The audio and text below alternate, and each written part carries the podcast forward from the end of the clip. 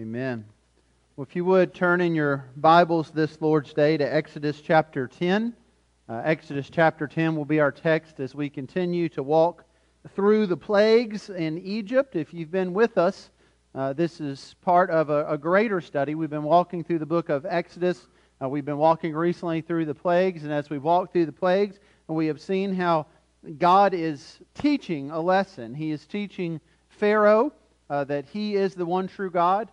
Uh, Pharaoh believed himself to be God. The Egyptians worshiped him as God. So the, the plagues are a, a series of lessons for Pharaoh to learn that, that God is the one true God, the God of the Hebrews, and that he, Pharaoh, is not God.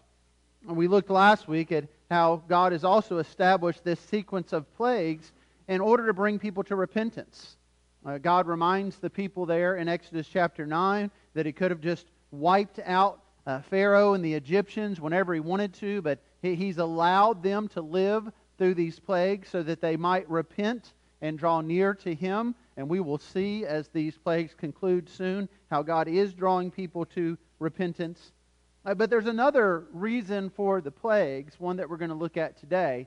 Uh, God is doing this so that his people might learn some things that they might remember some things, that there might be lessons throughout the generations of God's people, uh, even us today, who would look back on God's word, look at the plagues, and, and learn from them. And specifically, he says in the text today that there are things we need to teach our children about the plagues that God brings upon Egypt. And so today I want us to look at those lessons. You can see I've titled this sermon uh, Lessons from the Locust. These are things that we need to make sure we are passing on Uh, to our children and to our children's children about what we learn about God. And we're going to look at that through the context of this eighth plague, the locust that God brings upon Egypt. And so, out of reverence for God's word, if you're able to, if you would stand as I read this word for us today. And this is what God's inspired word says to us. Then the Lord said to Moses, Go unto Pharaoh, for I have hardened his heart and the heart of his servants, that I may show these signs of mine among them, and that you may tell in the hearing of your son and of your grandson how I have dealt harshly with the Egyptians and what signs I have done among them, that you may know that I am the Lord. So Moses and Aaron went into Pharaoh and said to him, Thus says the Lord, the God of the Hebrews. How long will you refuse to humble yourself before me? Let my people go, that they may serve me. For if you refuse to let my people go, behold, tomorrow I will bring locusts into your country, and they shall cover the face of the land so that no one can see the land and they shall eat what is left to you after the hail, and they shall eat every tree of yours that grows in the field, and they shall fill your houses and the houses of all your servants and of all the Egyptians, as neither your fathers nor your grandfathers have seen, from the day they came on earth to this day. Then he turned and went out from Pharaoh. And then Pharaoh's servant said to him, How long shall this man be a snare to us? Let the men go, that they may serve the Lord their God. Do you not yet understand that Egypt is ruined? So Moses and Aaron were brought back to Pharaoh, and he said to them, Go serve the Lord your God. But which ones are to go? Moses said, We will go with our young and our old. We will go with our sons and daughters and with our flocks and herds, for we must hold a feast to the Lord. But he said to them, The Lord be with you if I ever let you and your little ones go. Look, you have some evil purpose in mind. No, go the men among you and serve the Lord, for that is what you are asking. And they were driven out from Pharaoh's presence. And then the Lord said to Moses, Stretch out your hand over the land of Egypt for the locust, so that they may come upon the land of Egypt and eat every plant in the land, all that the hail has left. So Moses stretched out his staff over the land of Egypt, and the Lord brought an east wind upon the land all that day and all that night. When it was morning, the east wind had brought the locusts. The locusts came up over all the land of Egypt and settled on the whole country of Egypt, such a dense swarm of locusts as had never been seen before, nor ever will be again. They covered the face of the whole land, so that the land was darkened. And they ate all the plants in the field and all the fruit of the trees that the hail had left. Not a green thing remained neither tree nor plant of the field throughout all the land of Egypt. Then Pharaoh hastily called Moses and Aaron and said, I have sinned against the Lord your God, against you. Now therefore forgive my sin, please, only this once, and plead with the Lord your God only to remove his death from me. So he went out from Pharaoh and pleaded with the Lord. And the Lord turned the wind into a very strong west wind, which lifted the locusts and drove them into the Red Sea. Not a single locust was left in all the country of Egypt. But the Lord hardened Pharaoh's heart, and he did not let the people of Israel go. If you would pray with me. Father, as we come to yet another text that tells us of another plague, it is easy for our minds and our hearts to drift. It is easy for us to think we have, we have learned all there is to learn about these plagues that you have brought in the past upon Egypt. But Lord, we find ourselves easily in that line of thinking, drifting towards having a heart hardened towards your word. And so I pray, Lord, that you would soften our hearts today, that you would keep us from distractions, that we would see very simply and clearly the gospel of Jesus Christ and the call to repent and believe. We ask this in Christ's name. Amen. You may be seated.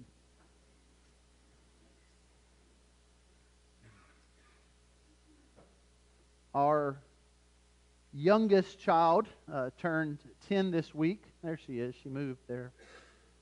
Yes. And that has been a time of reflection for uh, me and for Sandy as we have thought about. Uh, we're out of the single digits now. Uh, we know we still have uh, a ways to go, but we've crossed that marker at least. Our oldest is preparing to go to college next year. Our youngest isn't as young as she once was. And so, as we've thought back on these things, I've been thinking just about uh, the things we've taught them, the things we've tried to teach them, the things we still need to teach them. Uh, for those of you with children in this same age range, grandchildren, you know that, that teaching our children, teaching our grandchildren, uh, isn't something you just sign up to do one day and you're done.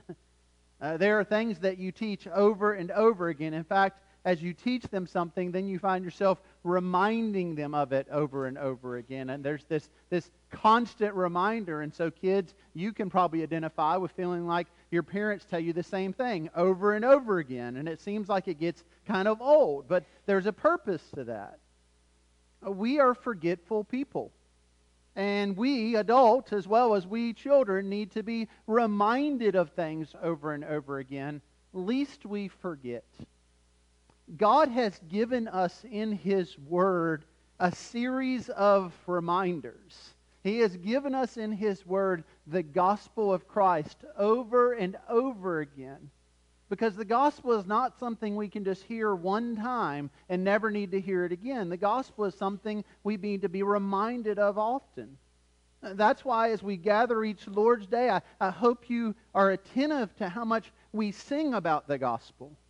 When we sing songs, when we select these songs, these hymns, we're very intentional about making sure that we are reminding one another over and over again of the grace and the mercy and the goodness of God, of our condition as man, our lostness and our desperate need for a Savior, and of what we just sang of, of the glory of Jesus Christ.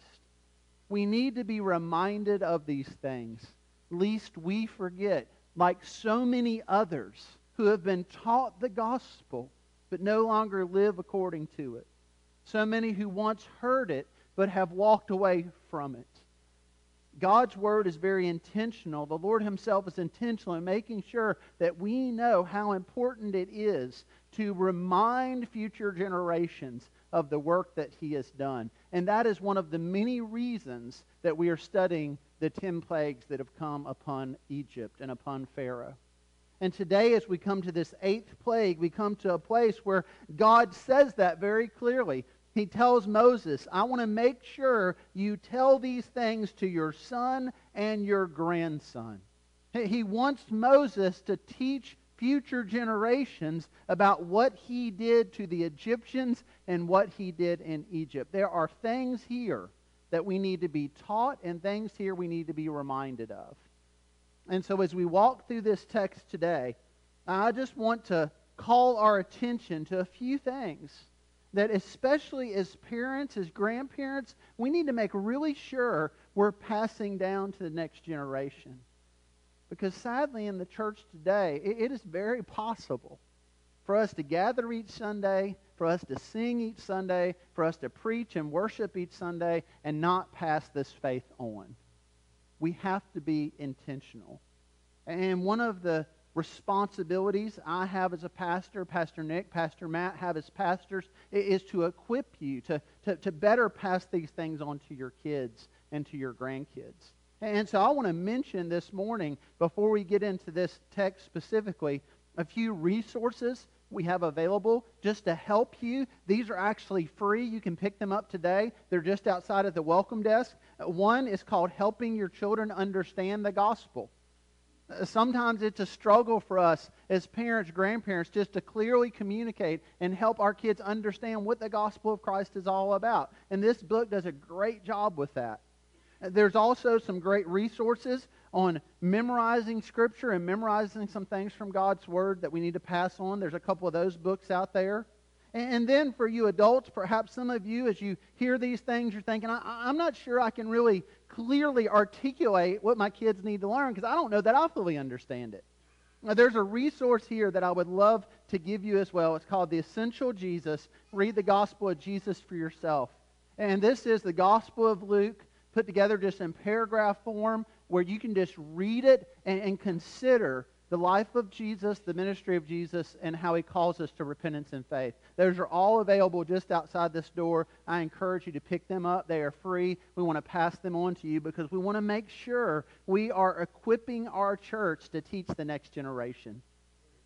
And I want to make sure we consider that as we look at this text today.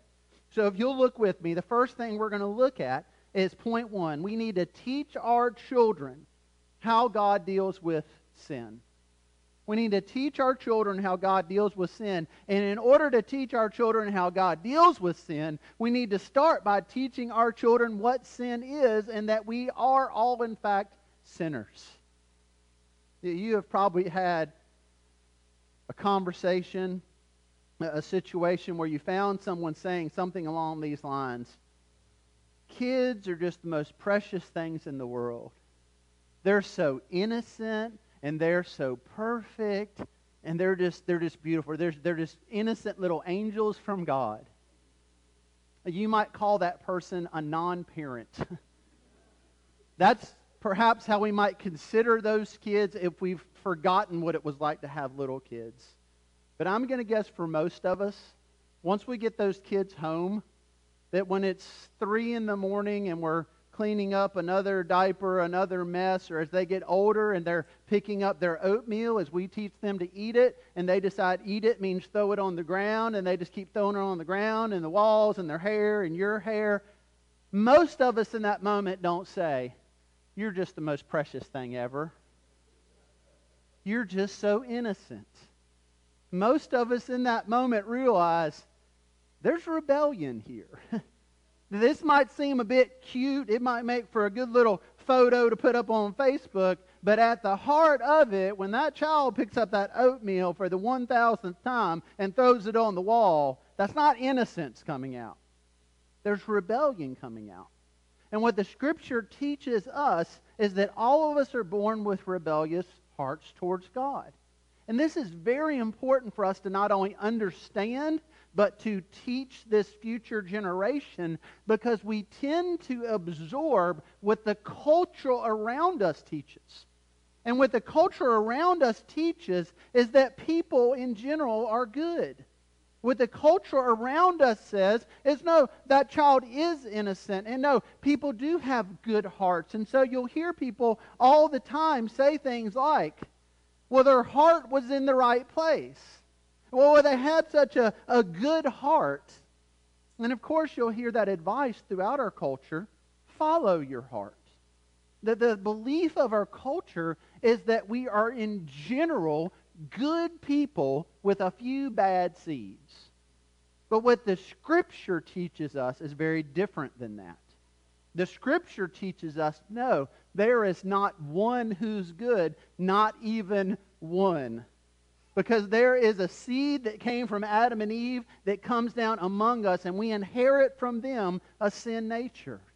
The only person ever born with a good heart, with an innocent heart, was Adam and Eve at creation in the garden.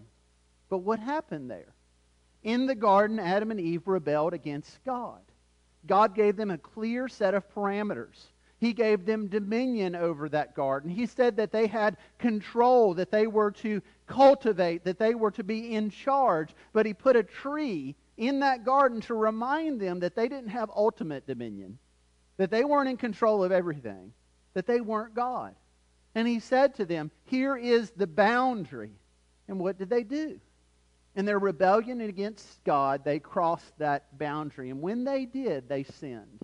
And what the scripture teaches us is that every person born since Adam and Eve from their line, apart from Christ, who was fully God and fully man, everyone else has inherited that sin nature from Adam. Romans chapter 5 tells us, therefore, just as sin came into the world through one man, and death through sin, so death spread to all men because all sinned. And so, what we need to understand as we start to have this conversation with our kids about the consequence of sin is we need to understand that every one of us in this room is born a sinner. And so, when the world around us says, well, you just need to follow your heart, you just need to trust your heart, we need to have the response to them from God's word that, well, I can't trust my heart because my heart's going to deceive me. And I'm guessing if we went through this room this morning, we would have testimony after testimony of how your heart and my heart have indeed deceived us. Prophet Jeremiah said it this way The heart is deceitful above all things and desperately sick. Who can understand it? And so we have before us in God's Word this clear contrast between what the Word says about the heart of man and what the world says about the heart of man. And so we need to make sure we are teaching our kids and our grandkids what the Word says about man's heart. It says that we are wicked and we are depraved. And we need to remember that, and then that helps us then to understand better what we're reading in these plagues. Because what seems to stump so many in the plagues is where we start out here in Exodus chapter 10. The Lord said to Moses, Go in to Pharaoh, for I have hardened his heart. So many of us, when we hear that verse, deep down we think, that's not very fair. That, that doesn't seem very fair of God that he would harden Pharaoh's heart. I mean, we don't have a problem with looking at Pharaoh and his own wickedness and the things he does, but we kind of push back, we recoil against that because it doesn't seem fair that God would harden Pharaoh's heart. But we don't think it's fair because we don't understand truly the condition of Pharaoh's heart. As we've studied the plagues, I hope you've noticed that in the first five plagues, we don't read that God hardens the Pharaoh's heart. In the first five plagues, we read that either Pharaoh's heart was just hard or that Pharaoh hardened his own heart. And so the sequence that's taking place here is Pharaoh's a wicked king. Pharaoh, as I've mentioned before, is not about to walk down the aisle and repent and confess Christ. Pharaoh is a wicked man with a wicked heart. And what God does with the wickedness of man's heart is he will call us to repentance. And we will either repent and believe or our heart will become harder. And the scripture teaches us that there are times in our life where God will give us over to the hardness of our heart. That God will give us over to our rebellion against him. And so as we read about the hardness of Pharaoh's heart, we are seeing this take place as this hard-hearted king only grows harder in his heart towards God. Now notice this, verse 2. What is it that God wants Moses to teach his son and his grandson? He says that you may tell in the hearing of your son and your grandson how I have dealt harshly with the Egyptians and what signs I have done among them that you may know that I am the Lord. And notice this. When we think about the plagues and the Exodus and what happened there in Egypt, we tend to think about how God delivers his people, and we should. I pointed out before, there's a picture of the gospel here. They were enslaved in captivity. They couldn't free themselves. God sends a deliverer to them who rescues them from their slavery. He saves them, He delivers them, and He takes them to the promised land. That's a picture of the gospel. And we certainly should celebrate that and remember that. But notice here, God specifically says, I want to make sure you tell your kids and your grandkids how I dealt with the Egyptians. what is God saying there? God is saying to Moses, you need to remind your children how I deal with sin. You need to remind your children of the consequence of sin. And we could spend a lot of time this morning talking about the problems in our culture and the problems with other people's kids and the problems with how they're raising their kids and the problems with kids today and problem there, problem there, and point outside like it's all the world's fault. But let's look inside for a second. Let's look inside our own homes. When you discipline your kids, when I discipline my kids, what is normally our focus? So often, our focus when we discipline kids is on right behavior. You have done the wrong thing, and you should have done the right thing, and so you're getting disciplined so that you'll stop doing the wrong thing and you'll start doing the right thing. I'm not saying that that's all wrong. And I'm certainly not suggesting that we don't discipline our kids when they do the wrong thing. But what I want to point out is this. We have generations in the church today who have grown up in this form of discipline where we're told, stop doing the wrong thing and start doing the right thing. And they completely don't understand the gospel because they equate the gospel to that same instruction.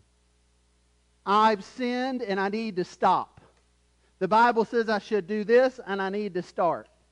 And they see the gospel that way. Perhaps you see the gospel that way this morning. I need to stop doing bad stuff. I need to start doing good stuff. What's the problem with that? Try it and see. Think of something in your life right now that you've struggled with. Think of something in your life right now that you have said to yourself or to someone else, I'm going to stop doing this. Did you stop? There might have been something you were able to give up, some vice you went without, but by and large, we're not able just to stop and suddenly become perfect people, are we? Because the inclination of our heart is towards sin. And so here's what I think we need to remember.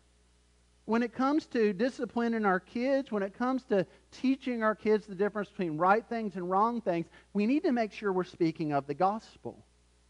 And so I'll give you an example hypothetically, of course, because my kids would never do anything wrong, but hypothetically here. Let's say that one of my kids was playing with another, picked up a toy, and knocked the other one in the head. Hypothetically speaking, of course. Well, you can go into that room and you can say, Why'd you do that? I can't believe you did that. I've told you not to do that. Stop doing that. Don't you care about them? And you can give them the here and what for and up and down, and you're never going to touch that toy again, and you're going to Siberia. You can give them all these consequences you want. But what we need to see that is, parents, grandparents, is a gospel opportunity. The reason that you just picked up that toy and hit your brother or sister in the head is exactly the same reason that you see in God's Word one brother pick up a rock and strike his brother with it. It's because you and I are born with a nature towards sin and rebellion. And no matter how hard you try to be a good brother or sister and love your brother and sister, you are going to be tempted to smack them in the head with an Elmo.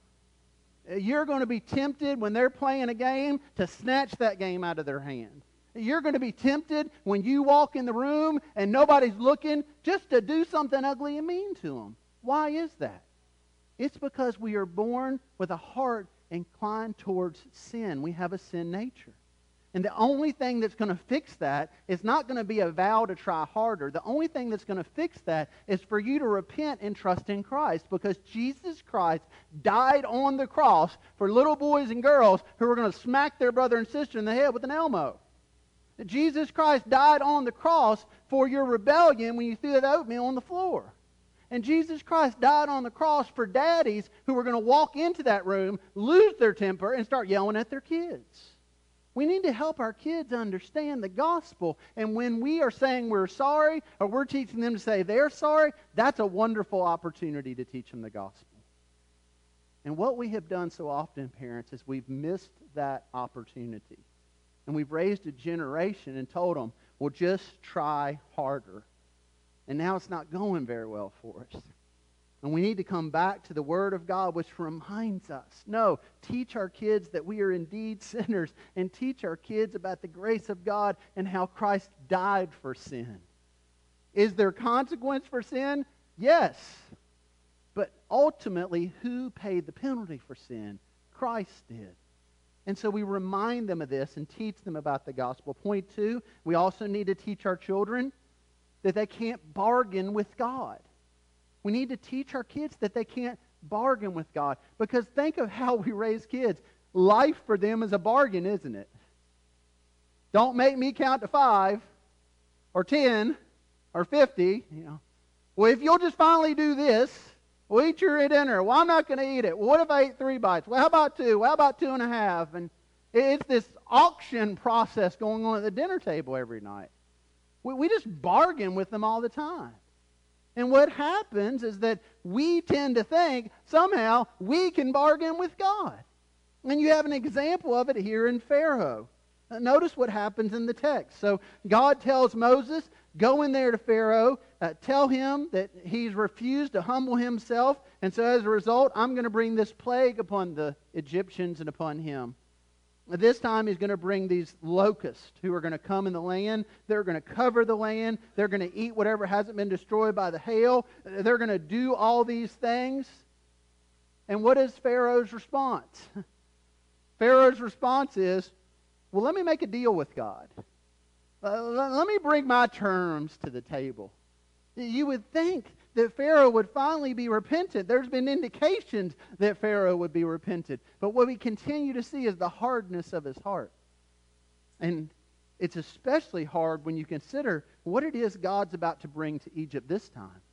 I mean, think about the situation in Egypt. The servants of Pharaoh bring it to his attention. They're like, look around. Everything's ruined, Pharaoh. I mean, our livestock are ruined. Whatever wasn't killed by one plague got killed by another plague. Trees have been knocked down. The hail's destroyed virtually everything. And now Moses and Aaron are saying that the locusts are going to come. And anything that hasn't been just devastated already by all these other plagues, they're just going to wipe out. And they would understand what that means because they lived in a place in the world where swarms of locusts would devastate crops. Some of us myself included, may not be as familiar with that. And so this week I studied a bit on it to make sure I understood it more. I learned that a locust uh, daily will consume food equal to their weight. And that doesn't seem all that overwhelming until you consider the, the vast scale, the vast numbers of locusts that come together in a swarm. A full scale swarm covers several hundred square miles being made up of between 100 and 200 million locusts per mile. And so what we find is that locusts are perhaps one of nature's most awesome examples of a collective destructive power. One scientist said it this way an adult locust weighs at a maximum two grams, and its combined destructive force can leave thousands of people with famine for years in some cases decades, in some cases even centuries. And there have been times in our world we've seen this happen in the 1920s and 30s. Locusts swept across Africa, wiped out 5 million square miles of vegetation. Just put that in perspective, that's double the size of the United States. All this from a swarm of locusts. And here, Pharaoh and his people are being told there's going to be a swarm of locusts that come that are so intense you've never seen one like it and you're never going to see another one like it and they're going to devastate absolutely everything You would think that would convince Pharaoh, but because of the hardness of the heart, it doesn't. So he begins to try to make a deal with God. Tries to make a deal with Moses and Aaron. And look at what he says to him. He says, Well, okay, who's going to go with you? I'm going to let you go, verse 8 there, but, but, but which ones are to go? Now, we might read this and think that Pharaoh's looking for clarity, but if you've been with us in the study of the plagues, God's make it, made it very clear to Pharaoh who's going to go. He wants him to let all his people go men, women, children, all of them. And so, what Pharaoh is doing here is not looking for clarity. What Pharaoh is doing here is he's trying to exert his authority. He's saying, okay, God, you've asked for this. And okay, I'll do some of that, but I'm not coming all the way, God. you got to come down and you got to come to my terms here because Pharaoh wants to be in control. Just like you and I today, we want to be in control. And so we have the clear instruction of God's Word. In every area of our life, God's Word is emphatically clear on how we are to live, what we are to do, what our relationships are to look like, what our purity is to look like, what our integrity is to look like, what our faith is to look like. But so often we look at that and say, God, here's your standard. And if I look around me, nobody's really coming close to that. So, it's all kind of come this far. And we tend to comfort ourselves in saying, well, at least I'm doing this right. At least I'm doing this thing, God says. But what we end up doing is we kind of bargain with God, don't we? And here's usually the bargain God, as long as you do this, I'll do this. Or God, if I do this, I expect you to do this. And everything goes well and good in that little bargain relationship until something bad happens to us. And when something bad happens to us, so often how we respond to that is we look to God and say, Well, God, you didn't hold up your end of the deal. I was faithful. I went to church. I gave to the church. I volunteered in the church. I went to a Sunday school class. I even went to church on Sunday nights and Wednesday nights. I did all these things, God. My baby wasn't supposed to get sick. My family member wasn't supposed to struggle with this disease. I wasn't supposed to lose my job, God, because I did things the right way, surrounded by people who do things the wrong way. You were supposed to reward me, remember? And we have this deal in our mind with God. We bargain with God, and we get upset as if He hasn't kept His end of the deal up. I'll never forget years ago, I was at a funeral visitation for a man in our church we were in there in Bowling Green, and this man was a leader in the church. He volunteered in the church. He had a he served as a deacon in our church, and his mom had passed away. And he was having a hard time, as he should have been, with his mom passing away. But I'll never forget my conversation with him at the visitation. And he said to me much of what I just said to you. He said, Richard, th- this isn't how it's supposed to happen. Because I did everything I was supposed to do. I've been at church, and he went on to tell me all the things he'd done in the church and how long he'd been in the church and, and how he'd done this, this, this, and this. And so God was supposed to take care of his mom.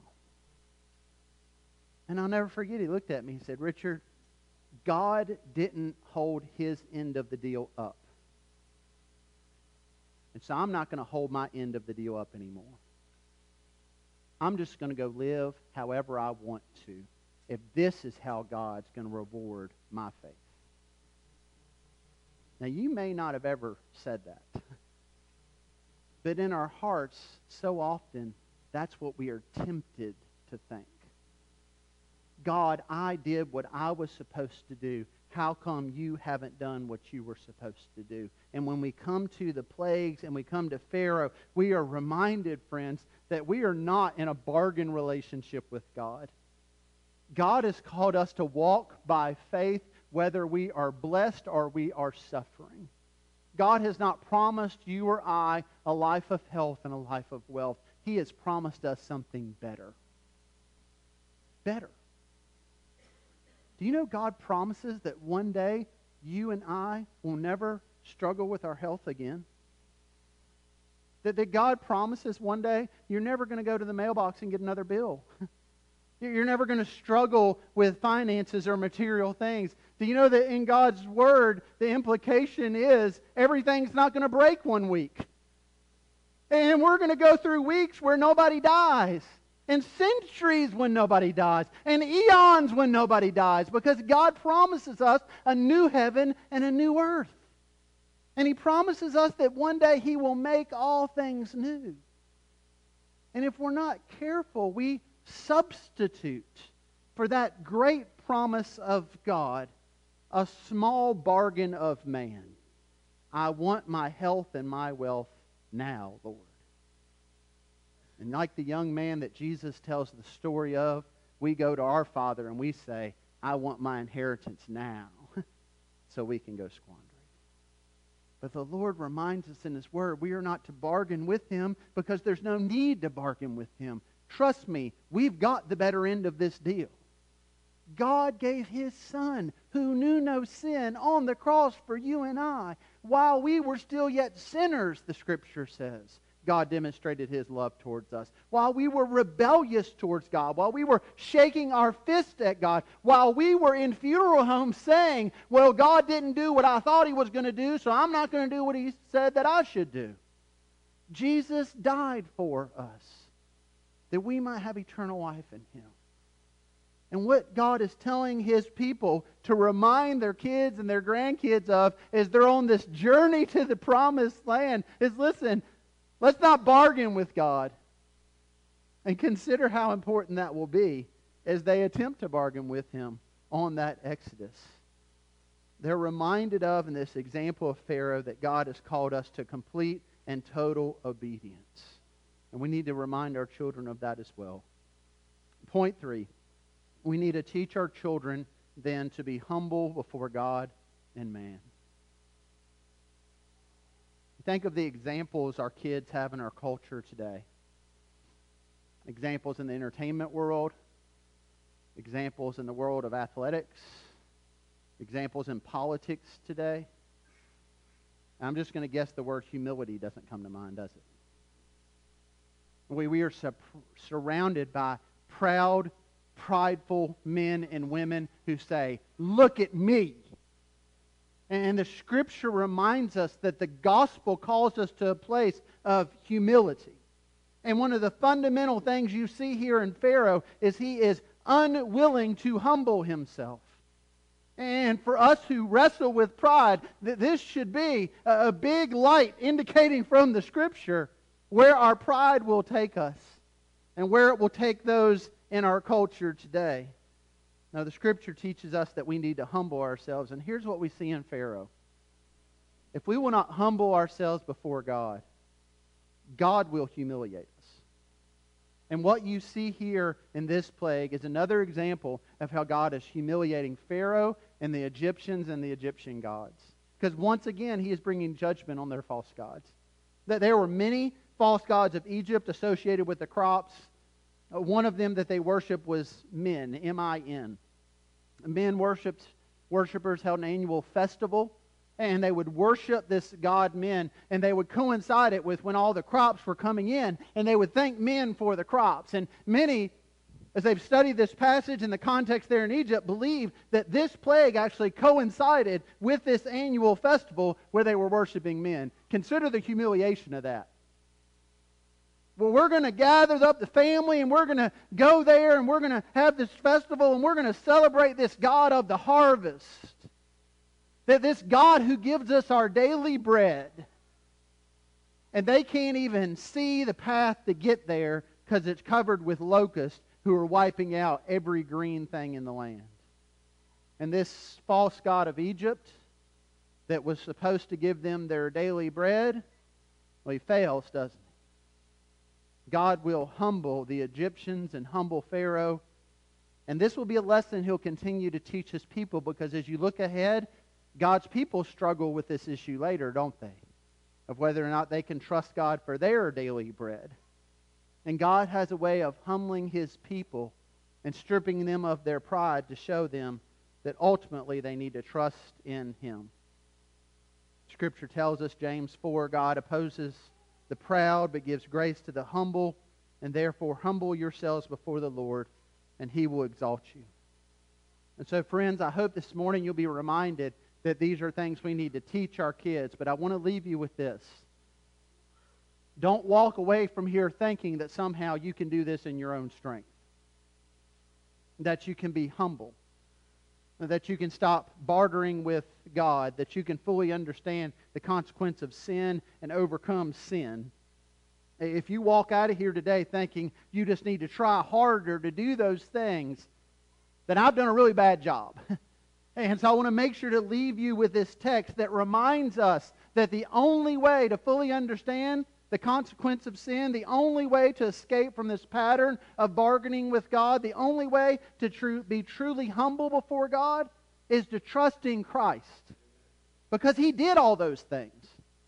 And we see all of them in, a, in Philippians 2. He, or excuse me, have this mind among yourselves, which is yours in Christ Jesus who, though he was in the form of God, did not count equality with God a thing to be grasped. But he made himself nothing, taking the form of a servant. Being born in the likeness of men, and being found in human form, he humbled himself by becoming obedient to the point of death, even death on the cross. The consequence of sin ultimately is death. And so either you're going to die for your sin or you're going to trust in someone who's perfect and dies for your sin. And that's exactly what Jesus did. He paid the consequence.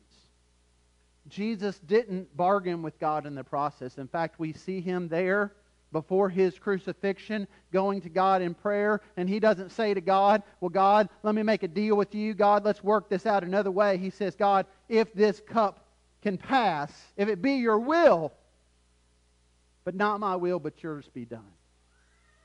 And then, of course, he brings himself to full obedience through humility, coming to the point of death, even death on the cross. And So, the question for us this morning is why wouldn't we trust in Christ? Why would we continue to trust in ourselves and to trust in this notion that somehow we can try harder and be better? Friends, you can try harder all your life. You will not save yourself. And so this morning, as we come to this time of invitation, the invitation is clear. It's for us to trust in the one who has delivered through Christ Jesus, to repent of our sin and place our faith in him. So if you will stand together as I pray for us this morning.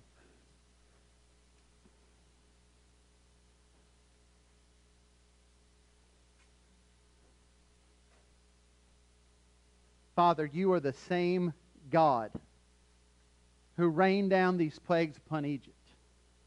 Uh, you are the same God who delivered your people from centuries of slavery to take them on a journey to the land of promise. You are the same God that we come to in prayer right now who demonstrated your love toward us and that while we were yet sinners, Christ died for us. You are the same God who calls us today to repentance and to faith. And so, Father, I pray that would be our response.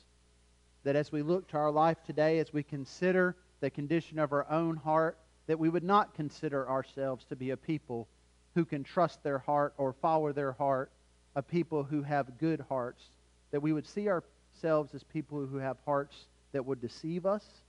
And perhaps even now they are deceiving us into thinking we can just try harder.